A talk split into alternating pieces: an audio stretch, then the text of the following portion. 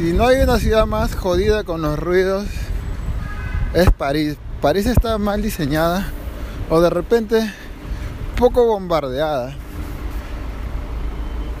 Esto me hace acordar a esta historia que me contó mi esposa cuando estábamos en Rotterdam. Me dijo que caminaba un arquitecto que había venido de Alemania a observar, y creo que estaban hablando de algunos proyectos para la ciudad de Rotterdam, y el arquitecto, al encontrar tanto espacio para los proyectos de sus ambiciosos edificios, dijo: wow, ¿cómo tienen tanto espacio, no? ¿Cómo tienen tanto espacio para construir en una ciudad tan cosmopolita como Rotterdam? Que después de Ámsterdam, Rotterdam también se la cree la cagadita. Tiene un puente que tiene forma de cisne, que es de puta madre. Pero no he venido a hablar de puentes, sino de este puto arquitecto que decía que había mucho espacio en Rotterdam, y los otros arquitectos de Rotterdam se quedaron mirando a este alemán de mierda como un nazi puto, porque nadie se atrevía a explicarle de repente, porque ya la guerra había pasado hace mucho tiempo, que justamente por eso tenían tanto espacio, porque los aviones bombarderos alemanes habían destruido la ciudad de Rotterdam. Y bueno, pues algo que no hicieron en la ciudad de París, ¿no? París se vendió como una gran madame, y por eso es que París tiene todos sus edificios completitos. Y Rotterdam ahora tiene todos sus edificios nuevecitos, ¿no? Rotterdam no es la Rotterdam histórica. Todo lo contrario a París, que está lleno de historia, o como dicen los franceses, de histoire. El francés todavía me sale como una cagada. Y la historia del día de hoy creo que podría empezar realmente con un chico cogiendo un cuchillo. Ahí debería empezar la historia, y no donde yo empecé. El huevón coge un cuchillo y me dice: "Avexecuto, yo te va a actuar. Avexecutola". Lo que quiere decir: con este cuchillo, como un cutó, con este cuchillo te voy a cuchillar, te voy a matar. Tú vas a guardar a los hostis, que significa vas a ver a la salida. Y eso me hizo acordar en el colegio, ¿no? Porque siempre las amenazas eran a la salida del colegio. Pero sabíamos que en el colegio todavía éramos mariconazos, entonces era mentira que nos íbamos a asesinar o a golpear. Entonces cuando vi a este chico con su cuchillo en la mano amenazándome desde lejos, desde el otro lado de la cocina que mide 3 metros cuadrados, dije: bueno, tenemos dos opciones. Una de las opciones es coger un cuchillo y nos acuchillamos los dos en un acuchillamiento tan romántico, en una cocina donde vive una rata negra y fea y grande que he descubierto. Gracias a Dios yo no trabajo ahí, ayer fue mi último día. Pero no cogí un cuchillo. Más bien vi un tenedor en la mesa y le quise decir: ¿por qué no me matas con este tenedor? Porque me parece que era redundante que me diga que te me va a matar con este cuchillo de aquí, habiendo tantos otros cuchillos en la cocina. Pero él decía el cuchillo de aquí para tratar de reforzar su idea de que sí realmente lo va a hacer, de que sí me va a matar, ¿no? Y estoy aquí haciendo este podcast. Luego tuvimos una conversación, ¿no? Yo le dije: bueno, realmente si quieres que me vaya, o sea, si en serio crees que me vaya, se lo dije amigablemente, tal vez sí me puedo ir, ¿no? Porque la verdad es que mañana es mi último día de trabajo. O sea, eso pasó antes de ayer, el sábado. Y no se lo he contado a mi esposa, porque cada vez que le cuento huevadas como esa me dice: quiero que salgas de trabajar de la cocina, nunca más, no. Y bueno, pues, al final conversamos. Y el podcast, pienso que sí iba del acuchillamiento de los seres humanos, pero iba más de las cobardías, o de los bluff y de las valentías, de los inmigrantes enfrentándose a inmigrantes, ¿no? Me hace recordar a la imagen de poner una de estas arañas que crecían en Perú, en esas viejas casas de adobe. Se metían unas arañas marrones y se reproducían bastante bien. Era muy bonito. Tú cogías un poco de polvo de tierra y con tu puño empezabas a dejar caer sobre el huequito de la telaraña en las paredes de adobe que daban a la calle. Y este polvito hacía de repente la idea o el sonido o la sensación de una mosca atrapada, ¿no? Al caer cada granito de arena rápidamente sobre la tela. Y la araña creo que sentía en el fondo del huequito en su casa, sentía el bzzz de un mosquito. Entonces salía inmediatamente corriendo a devorarse al puto mosquito, ¿no? Salía con sus ojos blancos desde el fondo de los huequitos oscuros a devorarse al puto mosquito que una vez al año las arañas comen, pues. Pero no, cagado. ¿Quién nos esperaba ahí? Paul con un palito. Y así, puta, Paul y sus amigos sacaban las arañitas de los huequitos y luego las ponían en un tarrito, ¿no? En un tarrito transparente. Puta, y chequeábamos el tarrito para que las arañas se enojen entre ellas y se coman y se sacaban su mierda, ¿no? Y eso me hace recordar a las cocinas de los inmigrantes, ¿no? No solo de París, sino también de Nueva York. Ahora he llegado a mi clase de francés gratis. Hay clase de francés para inmigrantes. Voy a entrar, así que por ahora tengo que decir au revoir.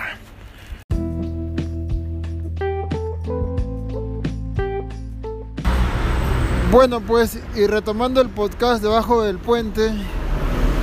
El puente que viene del norte, que va hacia Holanda, y que si sigues más allá va hacia Groningen, que es el borde de Holanda al otro lado, llegando a la tierra de los alemanes.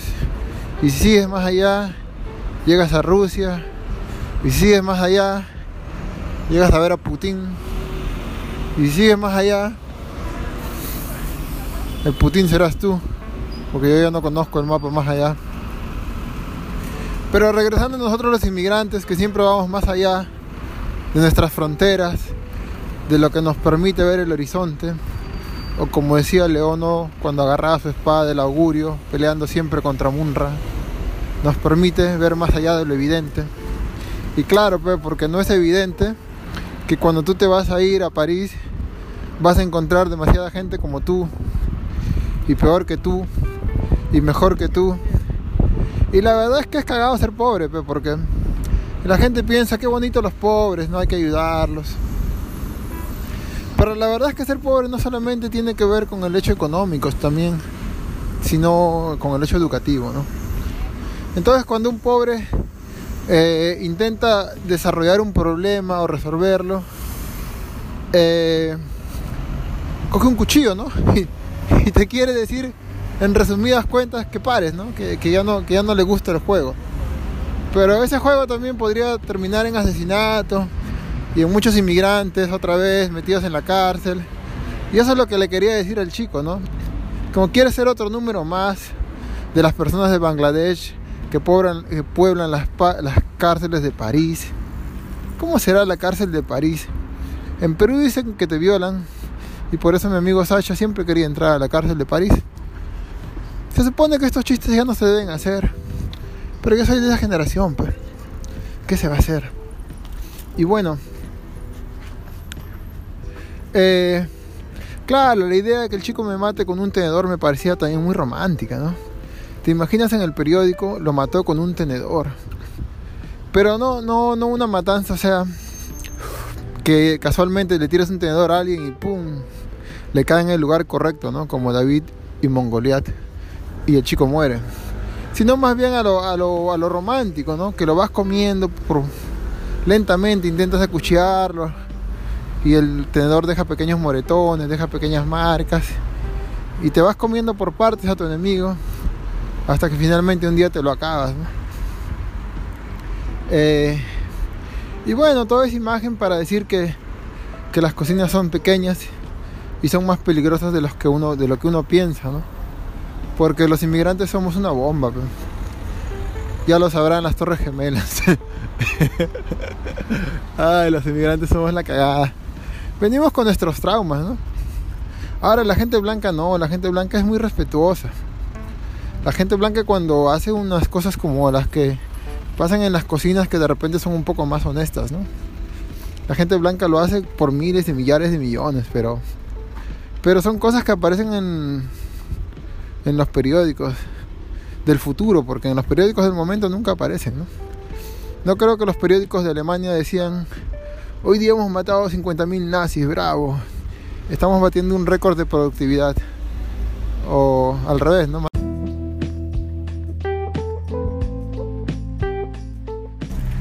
Ayer escuché o vi un anuncio en internet que decía: hola chicos, estoy en Francia y quería preguntarles a este grupo que se llama Argentinos en París, aunque también podría llamarse simplemente inmigrantes que hablan español. Hola chicos, quería preguntarles si es que la carta de motivación es realmente tan importante como la gente lo dice, porque me han dicho que la carta de motivación a veces es más importante que el CV. Y bueno, pues la letra motivacional que es básicamente la carta de motivación, o como diríamos en Perú, el floro, que viene de flores, que viene de mostrar flores o llevar un ramo de flores, que viene también de la idea de perfume, ¿no? Porque decían los antiguos que los franceses inventaron el perfume con olor a flores porque no se bañaban, pues no había agua potable, ni en Francia ni en ninguna otra parte del mundo. Pero como los franceses inventaron el perfume, les echaron la culpa de que lo inventaron para ocultar el mal olor, ¿no? Ahora, ¿el perfume está hecho para ocultar el mal olor? ¿Para realzar el buen olor? ¿O para falsificar un olor que no tenemos y creernos nosotros mismos un pequeño jardín andante por la ciudad de basura que es la hermosa París? Claro, París es linda, pero también tiene mucha basura, pues.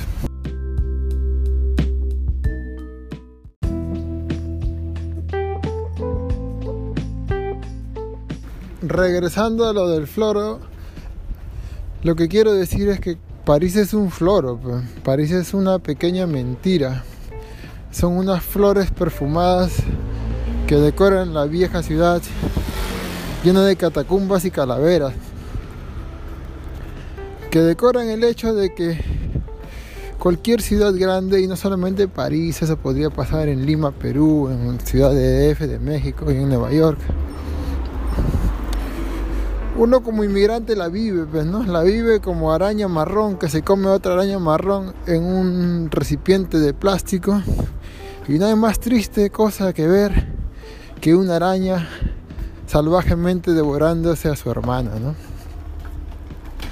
Y así les pareció a los chicos después, ¿no? Después de tanto escándalo del acuchillamiento, porque siempre paraban enojados conmigo los dos bangladeshes que trabajaban conmigo.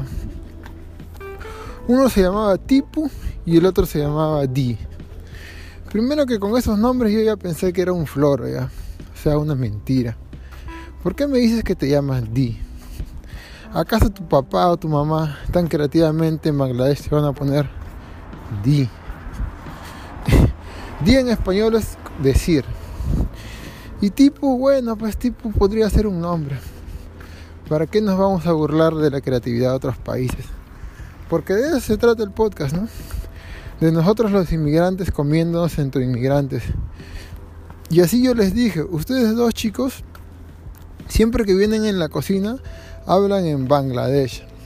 Y no es que a mí me moleste realmente su idioma o no, me parece perfecto. Si ustedes no quieren que los entienda, ustedes podrían hablar en español y yo tampoco los entendería si quieren, porque la verdad es que cuando uno no quiere que lo entiendan, ¿para qué uno quiere entender esas tonterías?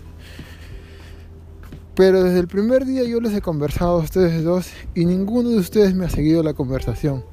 Ustedes jamás han intentado ser mis amigos, jamás han intentado hablar en francés cuando estaban aquí. Bueno, tampoco hubiera entendido porque mi francés es una mierda. Pero el intento, y luego eso nos crea los problemas que tenemos hoy día, que me quieren acuchillar, o que yo traté muchas veces mal a D porque D siempre me ordena lo que tengo que hacer. Y D me pregunta, ¿para qué saliste al restaurante? Porque claro, yo una vez fui al restaurante a tomar aire, a fumar un cigarrillo imaginario, a mirar los culos, como diría el Erra, ¿no? Unos culazos. Y me dijo, ¿qué haces? ¿Por qué fuiste al restaurante? Y claro, yo me la acerqué, así como hacemos en Perú, ¿no? En Perú una cosa muy típica es el bluff del macho, ¿no? Del que va a pelear. Y yo me la acerqué y yo le dije que está prohibido, ¿cuál es tu problema? Y de agachó la cabeza porque no entendió que yo estaba mintiendo. En Perú te enseñan a mentir muy bien, ¿eh? Este bluff de vamos a pelear y te voy a pegar, ¿no? Si la otra persona no conoce que solamente es una mentira y que tú no aguantarías ni un solo round, va a claudicar. Claudicar quiere decir se va a dar por vencido, va a perder antes de haber intentado. Eso también me contó mi amigo Sasha, el que siempre quería ir a la cárcel y que vive en Rusia. Me dijo, eso no puedes hacer en Rusia, porque en Rusia todo el mundo pelea. Todos los rusos son tan feos y tienen las caras tan deformadas. Todas las rusas son tan hermosas. Y lo sé porque he visto mucha pornografía de mujeres rusas. Es muy raro, ¿no? Hombres feos, mujeres guapas. Y me dice, tú haces eso con un ruso y él no va a hacer lo mismo contigo. Simplemente te va a aceptar la invitación a la pelea y anda, pégale a un ruso. Lo mismo que pegarle una piedra. Aguantan, pero pegan duro, me dice. Entonces, Sasha me contó que lo intentó una vez y después rápidamente reculó. Reculó parece que es una palabra sucia porque viene de culo, ¿no? Culo es un ano y recular parece que va hacia tu reculo. Pero no, recular en verdad es una palabra un poco estética para decir se arrepintió, se echó para atrás, volvió en sus pasos. Entonces Sasha, que siempre quería ir a la cárcel, reculó y le dijo, no, era una broma, ¿verdad que era una broma? Supongo que le invitó unos tragos gratis y salió corriendo para su casa para nunca más regresar a ese bar. Porque con los rusos no te metas, los rusos no te aceptan los floros, ¿no? Y regresando al bar, los chicos me pidieron disculpas, me dijeron que van a hablar ahora en francés. Yo les dije, bueno, de todas maneras les digo eso más para el siguiente compañero que venga a trabajar con ustedes en la cocina, porque yo tenía un contrato temporal y mi día acababa ya, ese día, mi mes. Y ellos se quedarían ahí con el siguiente individuo y cada vez que lo traten mal, pues el individuo también los va a tratar mal, ¿no? Y claro, todo este puto podcast iba a la carta que yo saqué, ¿no? A esa carta jugadora del floro peruano. Y yo dije, claro, ustedes de repente me discriminan porque soy inmigrante. Entonces el chico que tenía la piel más marrón que la mía, porque hasta entre las arañas hay arañas más marrones que las arañas marrones, de las paredes ya marrones, del barro, de la tierra marrón. El marrón debe ser un color bendito porque es el color de la tierra. Pero los gringos son así, nos han asesinado por millones y nos han maldecido. A que no hay un holocausto de indios, porque los indios no somos blancos. A que no hay grandes matanzas de indios o de negros en el África, que aquel rey hermoso holandés o belga les cortó un culo de gente las manos, adultos y niños, cortarle las manos. Qué puto, ¿no? Qué puto para que un rey mande a la gente que no quiere trabajar para él cortarle las manos. No los mata el puto, les corta las manos. Y de eso nadie escribió nada, nadie publica nada. Todo el mundo quiere ser rey, todo el mundo quiere que su hijo sea un príncipe y su hija una puta princesa. Huevadas nos han metido en la cabeza nosotros las arañas marrones sudamericanas. Entonces el chico me dijo, que el chico también era marrón, me dijo, nosotros también somos inmigrantes. Y yo le digo, ya ves, justo de eso va la cosa. Nosotros entre inmigrantes queriendo asesinarnos. A ver, ¿cómo no tratamos mal a los blanquitos ahí, al mesero, al otro mesero que son franceses? Putos. En fin, hacía este podcast para acordarme de aquel, mi último día de trabajo, cuando los bangladeshes me pidieron disculpas. Luego, ahora estoy otra vez pateando latas por las calles de París. El otro día, mi profesora en la escuela de inmigrantes me dijo, estás buscando un trabajo, yo te ayudo. Y me mandó un anuncio hermoso. El anuncio hermoso decía en la primera línea, para un trabajo de pintor de batimón. Batimón quiere decir edificios. Pintor de edificios de la Marie del 8e. La Mairie de Lutien quiere decir la gobernatura del 8. En París hay 20 arrondissements y el 8 es donde estaba aquel trabajo. Arrondissements son como barrios, ¿no? 20 barrios. Y el 8, la del chavo del 8, tenía que ir a buscar ese trabajo. Me envió el mail y, como te digo, en la primera línea decía: este trabajo solamente pide como requisito que seas francés europeo. No estoy seguro si dijo europeo de la parte blanca, pero pienso que de una manera lo dijo. Y me quedé pensando en eso, simplemente porque cualquier trabajo que tenga algo de positivo no está hecho o no quieren inmigrantes. Y eso es lo que le quería decir a la chica argentina que publicaba su anuncio de si la letra de motivación ayuda más o menos que el CV. El CV es el currículum vitae, y currículum también se puede interpretar como la parte de atrás de una mujer, también de un hombre, pero más de una mujer, porque en un hombre el currículum no es tan visto ni visitado, aunque quién sabe. Ahora con esto del feminismo, de repente las mujeres se sinceran y les dicen que también les gusta mirar y tocar los currículums de los hombres. Bueno, pienso que eso fue todo para rememorar mis hermosos días de trabajo en Belleville, que era el barrio, me parece, 10 o 19. Todos los barrios para mí todavía son una confusión en París. Ya, pues no se peleen como inmigrantes. ¿Para qué se van a pelear? Peleense con los blanquitos nomás. Solo para decir eso, buenos días, buenas noches, buenas tardes, buenas madrugadas. Au revoir.